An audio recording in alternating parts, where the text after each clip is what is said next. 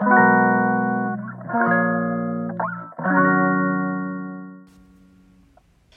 のラジオは当たり前の毎日をもっと楽しくをテーマに配信していくラジオです。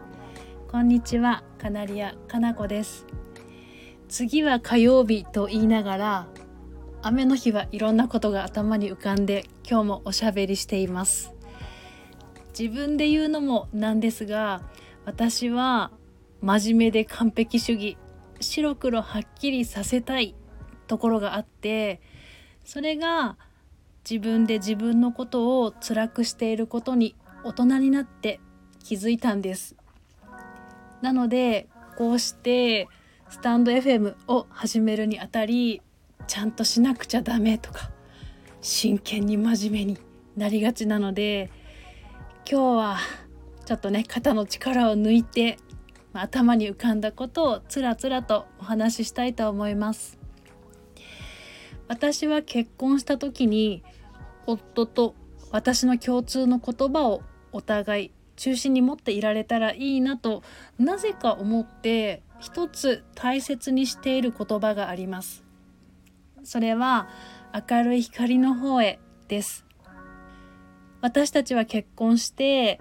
えすぐに娘を授かることができて夫婦2人だけの生活から家族3人の生活になった時に私がいろんな変化についていけずそしてここでも完璧主義と良いお母さんにならなければならないまるしなければならないこれが楽しいはずの育児を自分で辛いものにしていました。そんな私の辛い気持ち不満の矛先は夫に向けられました。私は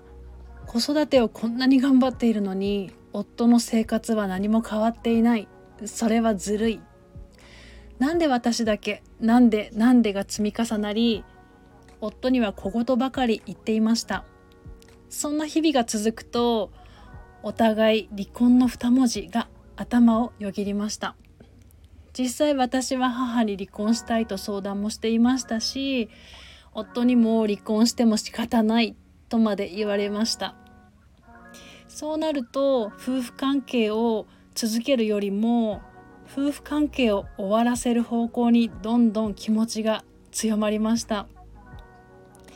今でも思い出すと胸がぎゅーっと締め付けられるそんな大変な時期もあったんです。その時の話は今では笑い話ですがその時の経験もあって一言加えて家族の笑顔が真ん中で明るい光の方へが私たち夫婦が大切にしている言葉になりました。あの日から12年。それはいろいろとありますが何かあるとあの日のつらかったことこの言葉を思い出してこうして今も仲良く暮らしています。何か一つ言葉を持っていると気持ちがぶれてもまた中心にこうしてね戻れたので大切な言葉を持つことおすすめします。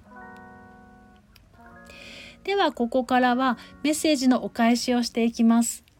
はじめましてと自己紹介にコメントをくださったカッシーアットマークスタイフ応援団長さん。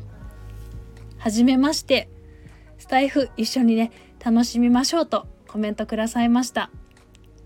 音声配信私は初心者なのでどうぞよろしくお願いします。もう一つ私の人生行き当たりばったりだけど実は行き当たりばっちりにコメントをくださったアットマークしんちゃんさん。